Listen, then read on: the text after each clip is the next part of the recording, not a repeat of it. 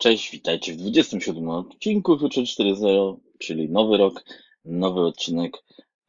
I tu porozmawiamy sobie o czymś, co miało premierę 19 grudnia zeszłego roku, e, czyli o kolejnym autobusie e, polskim, no na szczęście polskim, ale jest to o tyle interesujące, że za sobie projekt odpowiedzialna jest firma, która nigdy nie miała styczności z branżą autobusową czy branżą um, automotive. Jest to firma Rafaco, która e, właściwie jest, e, znajduje się i dobrze sobie radzi e, w branży energetycznej, wykonuje bloki energetyczne, oferuje własne rozwiązania technologiczne, projektuje kotły oraz wszelakie urządzenia do ochrony środowiska, instalacje odsiarczania, i od azotowania spalin y, i tak dalej, etc. Y, co, co fajne i ciekawe, firma znajduje się w grupie PBG, która jest y, liderem w Polsce, przynajmniej w branży gazu i ropy, czyli to daje zdecydowanie zaplecze finansowe, czego właśnie w wielu polskich inwestycjach brakuje. Więc Rafako postanowiło owego czasu wyjść poza mm, stricte tematykę e, wyżej wspomnianą i zbudować powiedzmy kolejną, zdywersyfikować e, swoje portfolio e, i wzięło się za autobus elektryczny, co jest teraz ostatnio oczywiście modne. Autobus po prostu się nazywa Rafako E-Bus czy E-Bus, spolszczając, że tak powiem. I jego główną cechą jest to, że ma mm, kompletnie baterie ukryte pod podwoziem ale o tym zaraz dalej. E, oczywiście Rafako nie byłoby w stanie samemu zaprojektować autobusu, no jest to zupełnie inna branża, zupełnie inna wiedza, mm, więc y, do projektu nadwozia autobusu, czy całego autobusu ogólnie rzecz ujmując, wzięto firmę SAF Studio, która ma dość spore doświadczenia na, na branży projektowania mm, tego typu środków komunikacji. I w ten sposób powstał e, prototyp e, e-busu. E, oczywiście to SAP Studio to nie jedyna polska firma poza Rafako, która brała udział w projekcie. Mm, o dziwo projekt jest właściwie chyba właściwie stricte praktycznie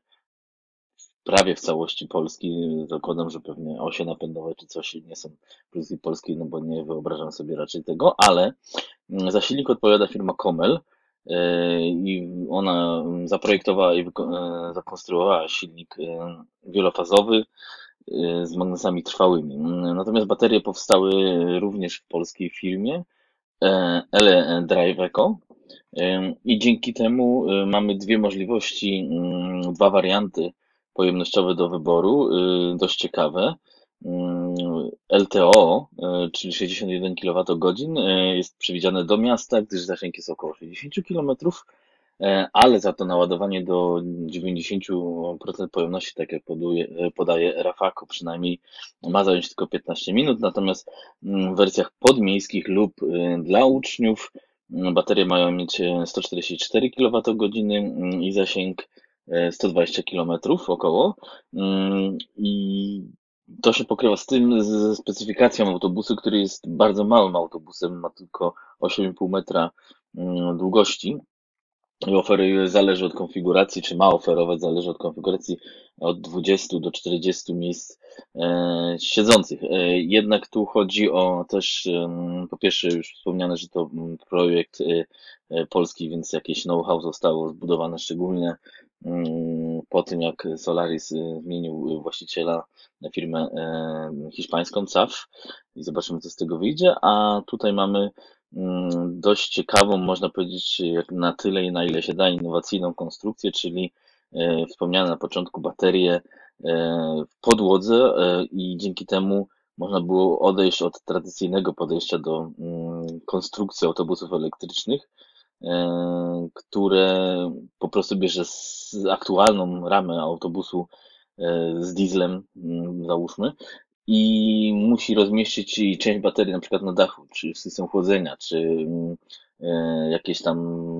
nie wiem, przetworniki, czy, czy coś w tym rodzaju, gdyż po prostu jest to nieprzewidziane, zabudowa jest na ogół kominowa, mm, i nie ma miejsca, żeby to wszystko tak ładnie porozkładać. Tutaj o baterie umieszczone i wymienne, e, powiedzmy, w podwoziu tego autobusu, e, w tej e, części dolnej ramy, umożliwiają też obniżenie środka ciężkości, więc jest to fajne, no i w jakiejś formie faktycznie nowe podejście, nowa konstrukcja, czyli nie przerabianie czegoś starego na na nowo. To może być e, wobec tego alternatywa dla innych mm, projektantów autobusów elektrycznych, e, nie tylko w Polsce oczywiście, e, ale nie da się ukryć, że no Polacy, jak widać, tymi autobusami przede wszystkim oraz chyba środkami komunikacji zbiorowej jeszcze jakoś stoją. To, to, to cieszy. Mm, zobaczymy, co oczywiście wyjdzie z tego projektu. Firma Rafaco obiecuje, że w drugiej połowie 2019 Mm, roku ma mm, rozpocząć się produkcja seryjna czy masowa. Mm, pytanie to jest oczywiście pozostaje, mam nadzieję, że tak się stanie, ale jednak e, nie, nie należy zapomnieć, że produkcja kotła i projekt kotła to jest zupełnie co innego niż projekt autobusu, który no, musi spełniać szereg też specyficznych norm e, i też produkcja e, prototypu, a produkcja serii bez doświadczenia, a trzeba jednak przyznać, że firma Rafaco no nie ma doświadczenia w produkcji ani w projektowaniu autobusów, e, czego przykładem było e, współpraca z firmą SAF. Studio celem no, zrobienia i mądre, mądre posunięcie celem e, zaprojektowania czegoś sensownego, a nie budowy jakiejś szkarady, gdyż ten autobus, no przynajmniej na zdjęciach,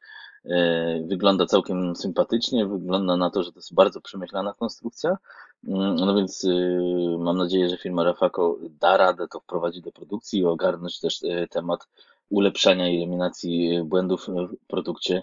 mm, masowym, więc y, liczmy na to, że już w tym roku, pod koniec, jakieś pierwsze autobusy nie tylko z Solarisa będą w stanie wyjechać na polskie drogi i no, troszeczkę nas elektryfikować, co